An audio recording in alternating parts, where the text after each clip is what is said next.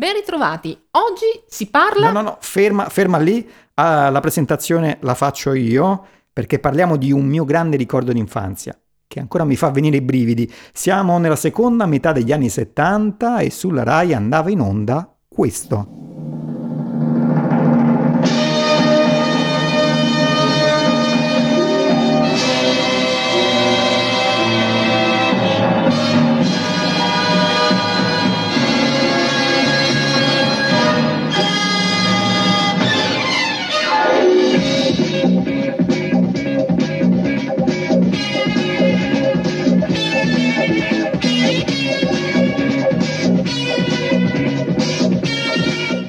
Spazio 1999, una serie tv per i grandi che però la RAI mandava in onda il pomeriggio. Elena, eh, ma te lo ricordi?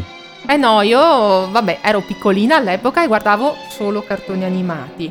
Però ho fatto qualche ricerca. Allora, in principio tutto nasce, comincia negli anni 60, c'era questa serie tv britannica dal titolo UFO ehm, parlava di alieni invasori eh, che attaccano la Terra, ci si bisogna difendere, eccetera, eccetera. Mm, la serie finisce, si pensa di farne una seconda, però uh, c'è il problema, il, il problema, dei fondi che non ci sono, quindi il progetto viene eh, accantonato fino a quando poi, grazie anche alla collaborazione, udite udite, italiana, eh, si arriva, si approda a, a riproporre, a, a rivedere tutto il progetto. Comunque che viene poi trasmesso anche in Italia. Uh, UFO non esiste più, abbiamo Spazio 1999.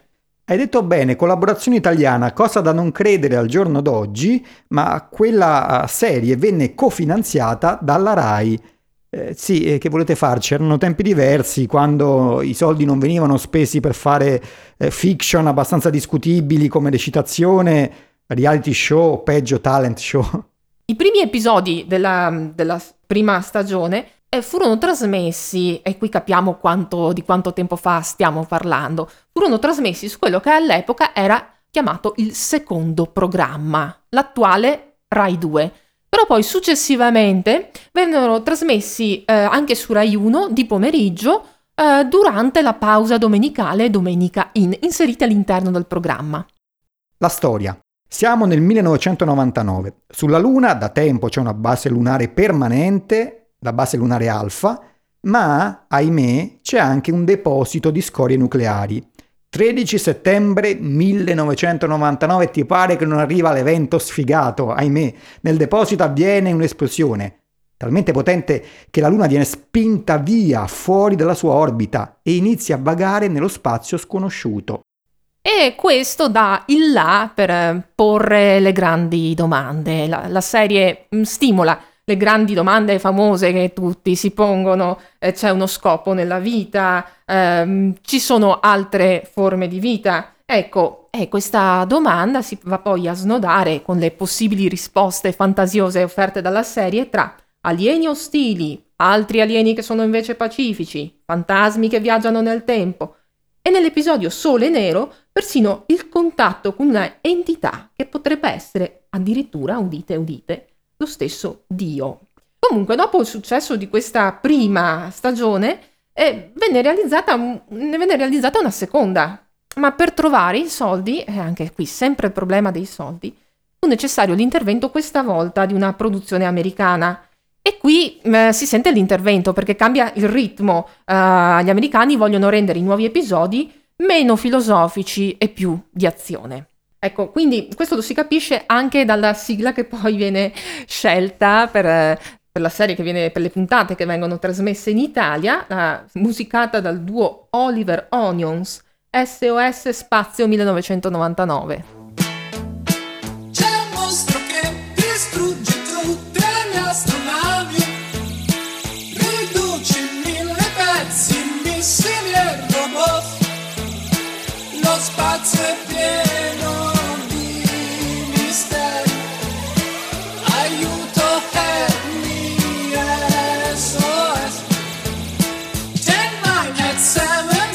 Ecco, e già questa musica che chi è appassionato di cartoon, insomma, gli Oliver Onions eh, li conosce. Anche, anche, i film di Bud Spencer ecco, e Terence Hill. Insomma, li conosciamo, li abbiamo sentiti nominare, abbiamo sentito loro, i loro contributi musicali in tv.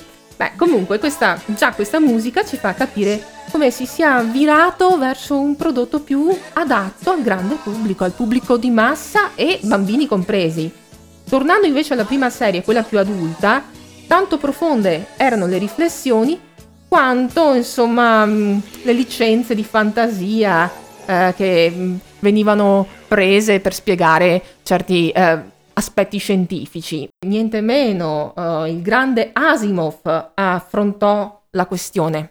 Eh, sulla faccenda Luna eh, sostenne in un articolo che una detonazione tale da spostare la Luna fuori dalla sua orbita ne avrebbe causato la frantumazione e originato una incredibile pioggia di detriti sulla Terra. Ecco, questo scenario, magari ne parleremo in un'altra puntata di Stelle TV, è quello che si verifica nell'anime giapponese Cowboy Bebop, dove la luna è andata distrutta e la Terra è diventata invivibile proprio perché piovono continuamente meteoriti lunari, anche belli grossi, quindi pericolosi. Poi, che dire del fatto che la luna viaggia tra stelle e galassie nel giro di pochi mesi? Nella realtà le distanze sono così grandi che anche se andasse a velocità prossima a quelle della luce impiegherebbe decine, anzi centinaia di anni. Però alcuni fan indomiti hanno sostenuto che bisogna tener conto della dilatazione spazio-temporale prevista dalla relatività speciale. E tiriamo in ballo la relatività speciale. Eh, in pratica, viaggiando a velocità prossime a quelle della luce, per gli abitanti della base lunare il tempo passa più lentamente, quindi pur percorrendo distanze enormi, per loro passano solo pochi mesi. Sì, questo è corretto, però si trascura un piccolo dettaglio. Arrivare a velocità prossime a quelle della luce non è banale. Più veloci si va, più diventa difficile aumentare ulteriormente la velocità. Insomma, anche solo per un piccolissimo aumento ulteriore di velocità occorre una spinta sempre più grande. E che cosa fornisce alla Luna questa spinta continua e sempre più forte? La risposta non viene mai data. E poi c'è un altro qui, eh, se vogliamo siamo andati sul sottile, su uh, argomenti per gli addetti ai lavori. Però c'è un altro punto fondamentale, un'altra questione. La Luna ha meno massa della Terra, quindi meno attrazione. Sulla Luna non si può camminare come facciamo sul nostro pianeta, ma si procede a rilento o a saltelli. Abbiamo ben presente le immagini degli sbarchi sulla Luna. Invece, nella base alfa sembra come esserci un'improbabile gravitazione artificiale di tipo terrestre, una scelta che in realtà, ovviamente, nasce da esigenze di ripresa per semplificare per eh, semplificare gli scenari e i movimenti degli attori. E infine, la grande domanda che affligge tutti gli amanti della fantascienza.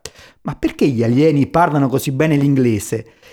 Pensare che quando facevo le scuole medie, nei primi anni Ottanta, tanto si insisteva che un giorno l'esperanto sarebbe divenuto la lingua universale. Altro che esperanto, qui tutto l'universo parla inglese. Eh, anche gli alieni devono studiarlo a scuola come, come facciamo noi.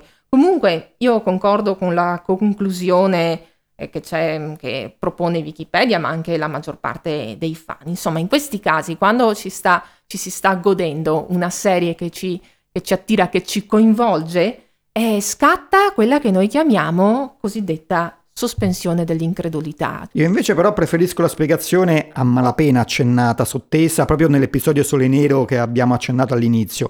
La Luna e gli Alfani scampano mirac- miracolosamente a un buco nero grazie all'intervento di un'entità cosmica, forse Dio, ma loro comunque questa entità la percepiscono solo sotto forma di voce. Quello che però hanno per certo è che eh, a quanto pare c'è uno scopo in tutto quello che stanno vivendo. E allora forse tutte le incongruenze scientifiche non sarebbero altro che interventi di questa misteriosa entità per far sì che possa compiersi il loro destino.